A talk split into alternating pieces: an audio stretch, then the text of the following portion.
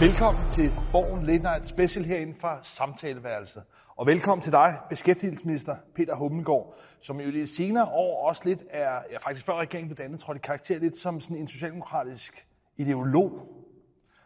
Ja, nærmest uh, chefideolog er der, er der nogen, der påstår, at du er uh, Peter Hummelgaard. Uh, og, og lad mig starte der, fordi i den egenskab, altså i din egenskab af sådan den socialdemokratiske tænker i regeringen, uh, så kunne jeg godt tænke mig at høre, hvad du egentlig synes, tænker om det, alle taler om for øjeblikket, coronakrisen. Og, og jeg er helt med på, at ingen tænkende menneske ønskede, at coronaen skulle komme til, til Danmark eller til verden, men nu er den her. Og vil du give mig ret så langt, at for en socialdemokratisk regering, der er coronaen den perfekte storm? At jeg tror, jeg allerførst vil starte med at sige, og i øh, al tænkelig ydmyghed, øh, heldigvis ikke er øh, den eneste, der hverken tænker eller skriver i regeringen. Men du gør det også. Det, ja, og, og det, det tror jeg, jeg vil holde fast i. Øhm, jeg, jeg ved ikke, om man, altså, jeg, jeg tror ikke, man kan sige, at coronakrisen er den perfekte storm. Det er i hvert fald en storm, vi øh, under ingen omstændigheder har ønsket at skulle stå i. Øh, det sagde jeg også. Jamen, enig, ja. det, det ved jeg godt, men det, jeg tror, det er vigtigt at få sagt rigtig mange gange.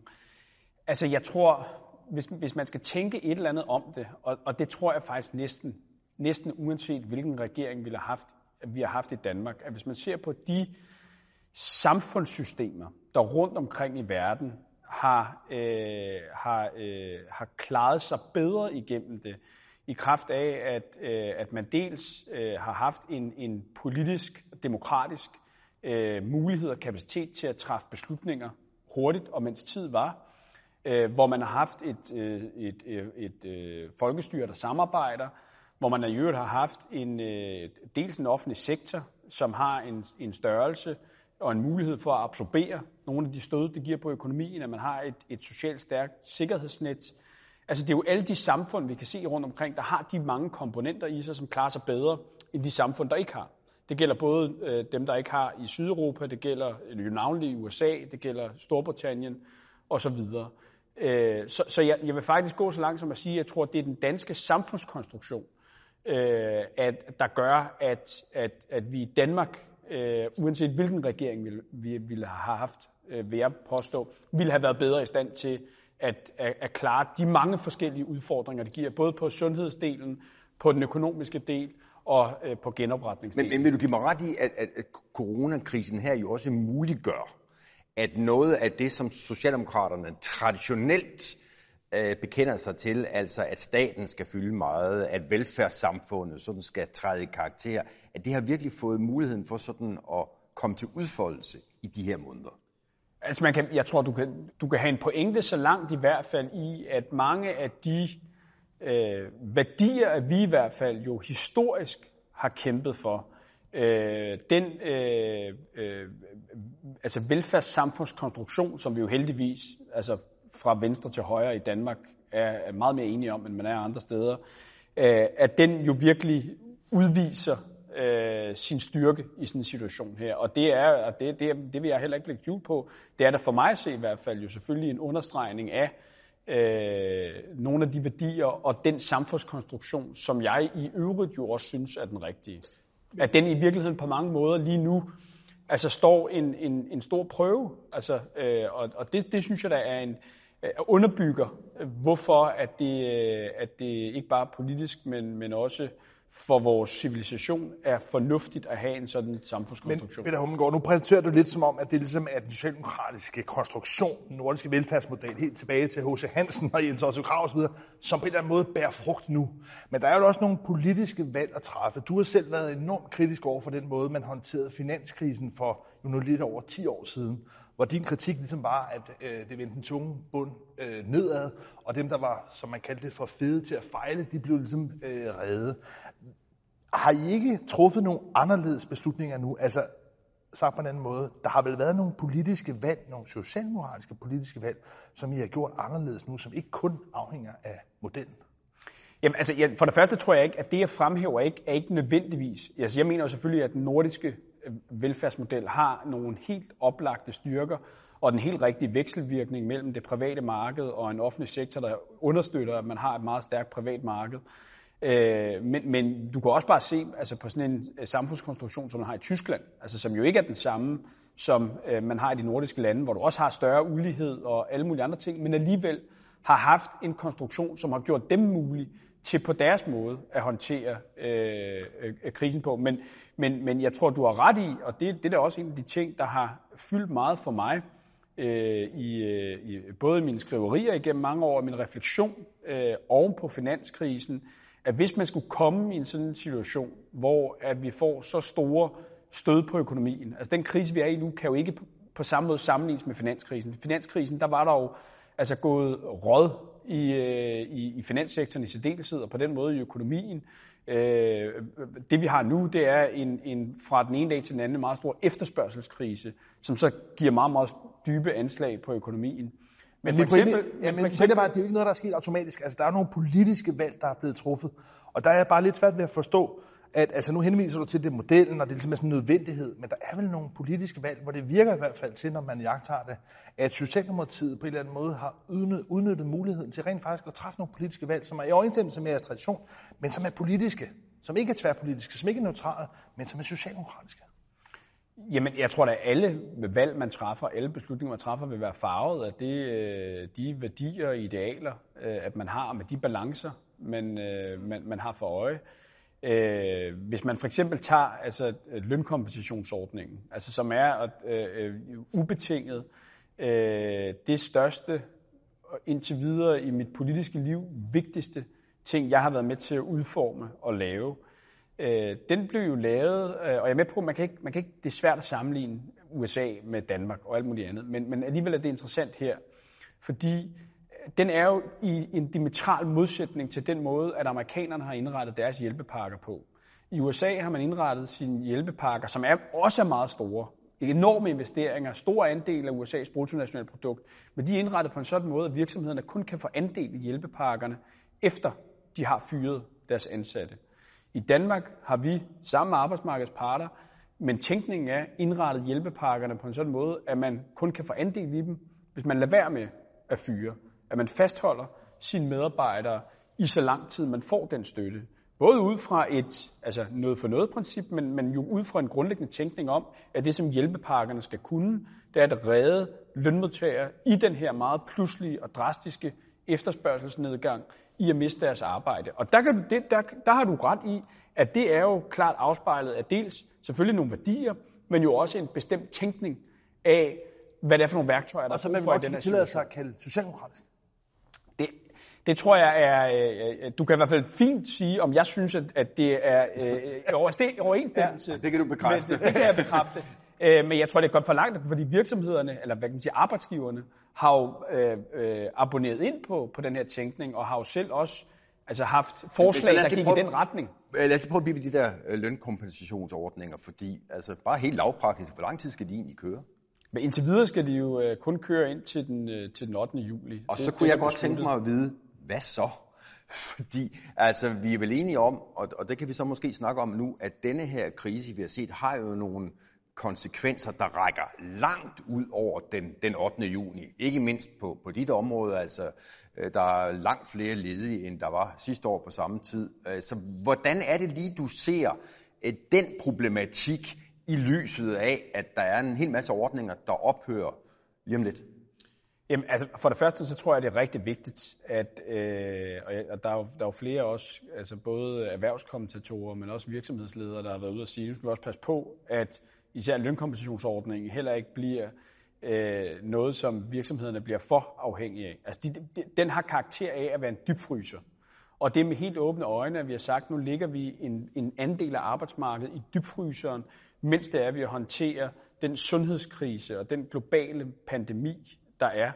Men den skal også tøs op, altså, fordi at vi, at vi kan ikke have så store andele af erhvervslivet og især lønmodtagere, der er sendt hjem øh, med støtte øh, okay. på, i dybfryseren i så lang tid. Okay. Altså, så det, og det skal jo, og det, de skal jo, den skal jo tøs op hurtigere frem for senere. Og det er også derfor, jeg siger, at det, der er besluttet indtil videre, er jo den ottende juli.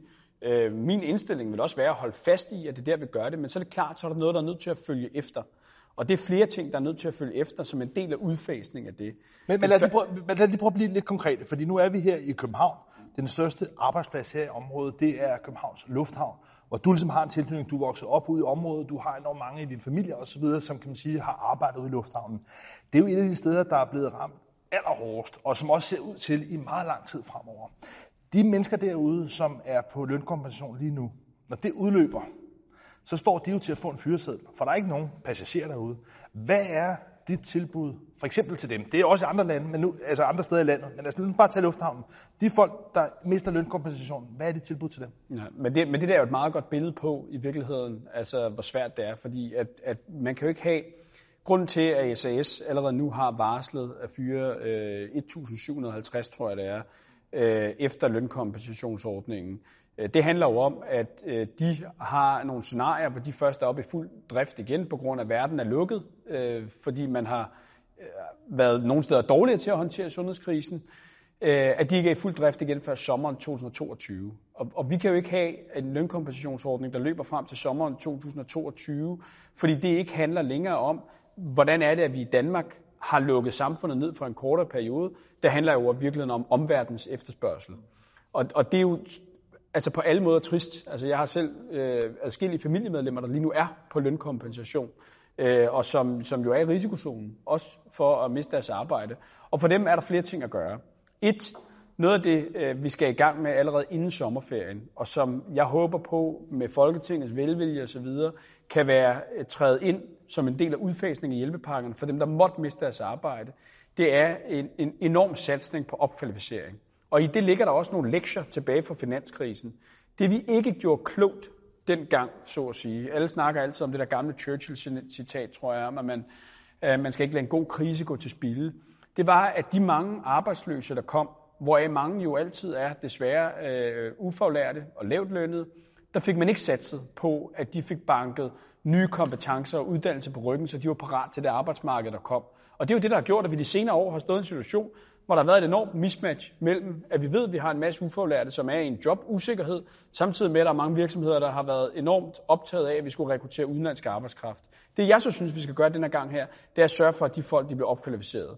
At det er økonomisk attraktivt for dem at blive opkvalificeret, at mulighederne er til stede, og at vi får brugt pengene, der er, allerede er i systemet, bedre. Det andet, vi skal gøre, ja, bare en hurtig ting, andet, vi skal gøre, det er jo, at der er, og det er jo også det, finansministeren har sagt flere gange, et enormt behov for, at der efter udfasningen af hjælpepakkerne vil blive lavet, hvad kan man sige, øh, klassisk økonomisk krisepolitik i den forstand, hvor man kickstarter økonomien, hvor man genopretter økonomien, hvor man noget, pumper liv i økonomien. Fra toogtyve og frem. Altså, det er også noget kan virke ja. med det samme, og det rigtige noget har et lidt længere sigte, og det skal jo så kombineres med nogle af de andre udfordringer, vi gerne vil løse, som forhåbentlig kan vi opkvalificere folk til at skulle tage de nye grønne jobs, der bliver skabt som en del af vores Øh, vores øh, ambitioner om at nedbringe men, vores C O to udslip. Men vil du kunne forstå, hvis der går en ufaglært øh, mand rundt ude i lufthavnen på min alder, slipper kufferter, øh, og så skal han høre, at dit forslag til ham er, at han skal opkvalificeres. Altså, på mig lyder det som en meget, meget verdensfjern øh, løsning for en mand, der står og ikke længere har et arbejde, fordi flyvemaskinerne ikke flyver ud til Kastrup. Jamen det er klart, at det, at det første, øh, vi skal sørge for, det er, at han kan komme i arbejde så hurtigt som muligt. Øh, og det skal jo helst gerne være et arbejde, og vi vil jo gerne gøre, hvad vi kan for at hjælpe og understøtte de virksomheder, der er, også i lufthavnen og alle mulige andre steder, i at de ikke øh, går på røven i, i alt det her. Men det er klart, det kan du ikke gøre med alle, og heller ikke de dele, hvor der enten ikke er en efterspørgsel på grund af, at verden er lukket ned, eller øh, hvis det er, at og det vil vi jo opleve, tror jeg desværre, at nogle virksomheder, der er i forvejen, Har, øh, har haft bagenden i, øh, i, i, i problemer inden krisen, at det vil blive accelereret af den krise, vi ser ind i. Og men Danmark er sårbar, fordi at vores største eksportmarked er U S A, og U S A's økonomi lige nu er på vej i, i kloakken desværre.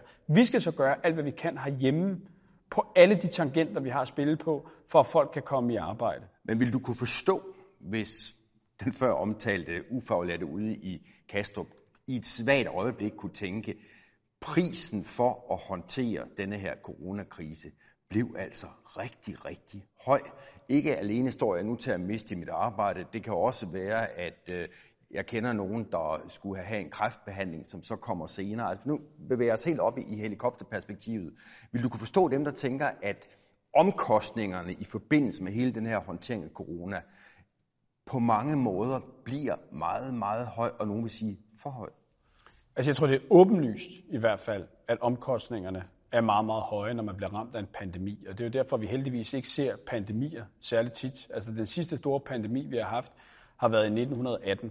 Så jeg kan sagtens forstå, altså, og, og føler det jo også selv, at omkostningerne er meget høje. Altså i mit, apropos, det er jo min valgkreds ude i Tornby. Altså der er ledigheden jo steget med treoghalvtreds procent. Det er den kommune, Dragør, den næststørste, som også er en del af min valgkreds, hvor der er størst andel af de beskæftigede på lønkompensation. Ja, og så er det nogen, der spørger, om kuren var værre end sygdommen. Jamen, ja, det der jo så er det interessante, for jeg snakker om alle de mennesker, og de arbejder i en branche, hvor de ved også godt, at de er hårdt ramt, fordi at de er afhængige af verden omkring dem. Og det er det, jeg også tror, vi kommer til at se ind i, at de dele af, hvad kan man sige, vores samfundsøkonomi, hvor folk måske meget hurtigt desværre mistede deres arbejde, mange af dem, der lavede det, de lavede før på caféer, restauranter osv., de vil hurtigt vende tilbage. Der, hvor vi kommer til at have udfordringer, det er de dele af vores økonomi, der er allermest afhængige af verden omkring os, fordi at verden omkring os desværre ikke har bevæget sig på samme måde og i samme hastighed alle vegne i håndteringen af den her pandemi. Men Peter, I, I U S A ja. har man snart næsten hundrede tusind døde, samtidig med en økonomi, hvor man har baseret sine hjælpepakker på, at man skulle fyre folk. Det, kommer, det, det tror jeg desværre kommer til at sætte sig lange spor, og det vil gå ud over nogle danske eksportvirksomheder. Det går ud over i særdeleshed luftfart og sådan et selskab som S A S, som lever meget af at flyve til U S A. Det er nogle af de ruter, de tjener penge på. Så, så, så ja, rigtig mange vil opleve, at de omkostninger har, er, er, er høje af den her pandemi her. Det vi så skal gøre som samfund og som velfærdssamfund mest af alt, det er bedst muligt at tage hånd om alle mennesker. Give dem de fornødne muligheder for at få sig et nyt arbejde, samtidig med at vi investerer i, at der bliver skabt nye arbejdspladser. Peter Hummelgaard, jeg tror, det er meget få borgere i Danmark, som ikke vil foretrække at bo i Danmark frem til for f.eks. U S A under hele det her forløb. Så det er klart, at, at jeg tror, at de fleste i hvert fald oplever, at vores velfærdsmodel har vist nogle styrker, som du også var inde på indledningsvis. Men spørgsmålet er også for dig som socialdemokrat, om det ligesom er socialt afbalanceret nok. Og jeg kan ikke være med at tænke på, hvis man kigger ligesom tilbage i den periode, der har været, så kan man konstatere, at den hjælp, der har været, også fra den europæiske centralbank, har gjort, at nogle virksomheder i hvert fald har klaret sig. C femogtyve-aktieindekset er steget med femogtyve procent, siden krisen ramte, og arbejdsløsheden er tilsvarende også steget med femogtyve procent. Så altså for store virksomheder, ja, der ser det ud til at gå okay, men for bunden, kan man sige, er øh, proppen røget ud. Og der kan man spørge dig, altså er det her tilstrækkeligt socialt afbalanceret? Jeg tror i hvert fald, at der er et behov for, også i lyset af alt det, vi, vi lærte om håndteringen af finanskrisen og den efterfølgende økonomiske krise dengang, det er at have øh, øjet stift rettet på hele tiden at sikre størst mulig social balance. Ja, men størst mulig, nu spørger jeg dig, synes du, den har været tilstrækkeligt stor, den sociale balance?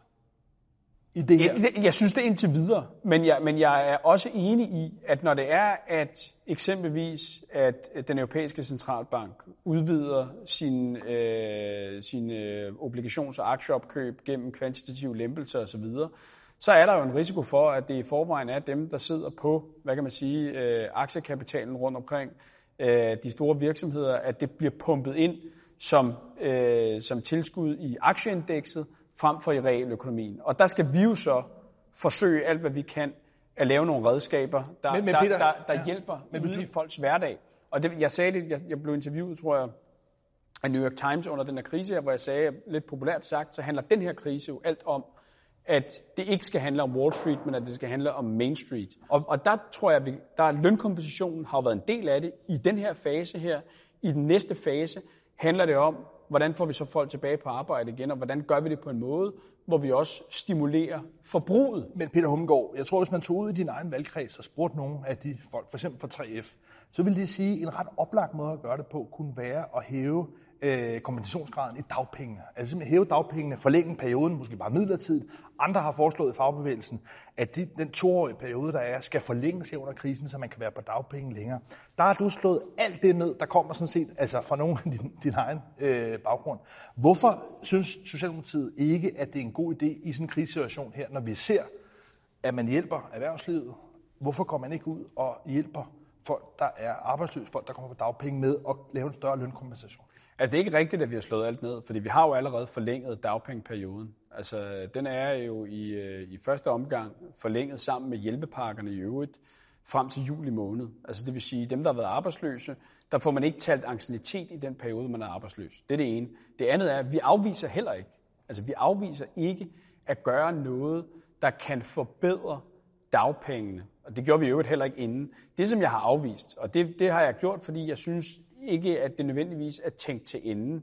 Det har været ideen om, at man skulle have et særligt coronatillæg til dem, der bliver fyret, mens der er coronakrise. Så det vil sige, at hvis du er blevet fyret øh, inden den niende marts, så var du ikke nødvendigvis berettiget til et ekstra tillæg oveni. Og der tror jeg, at man kan gøre det smartere, og i øvrigt jo, synes jeg, hvis man skal gøre det, tænke over at gøre det på en sådan måde, at det bliver ved med at være attraktivt for folk fremadrettet at melde sig ind i en A-kasse. Jeg vil godt lige øh, her, hvor vi begynder at, at nærme os afslutningen, øh, gå, gå frem til det, der jo, kunne man sige, mere er normaltilstanden i, i dansk politik. Fordi en eller anden dag, så slutter det her corona, øh, må vi da håbe, øh, og vi skal tilbage til sådan mere en, en, en dagligdag i, i dansk politik. En af de ting, som jeg ved, du er travlt beskæftiget med, det er at forholde dig til øh, en mand med et navn på fire bogstaver, nemlig Arne. Altså, og det, det står for altså den her plan om øh, differentieret tilbagetrækning. Kan du ikke lige give os en, en situationsrapport inden for maskinrummet over i Beskæftigelsesministeriet? Hvordan går det med de der bestræbelser på at lægge en, øh, et forslag frem, der vil kunne hjælpe Arne?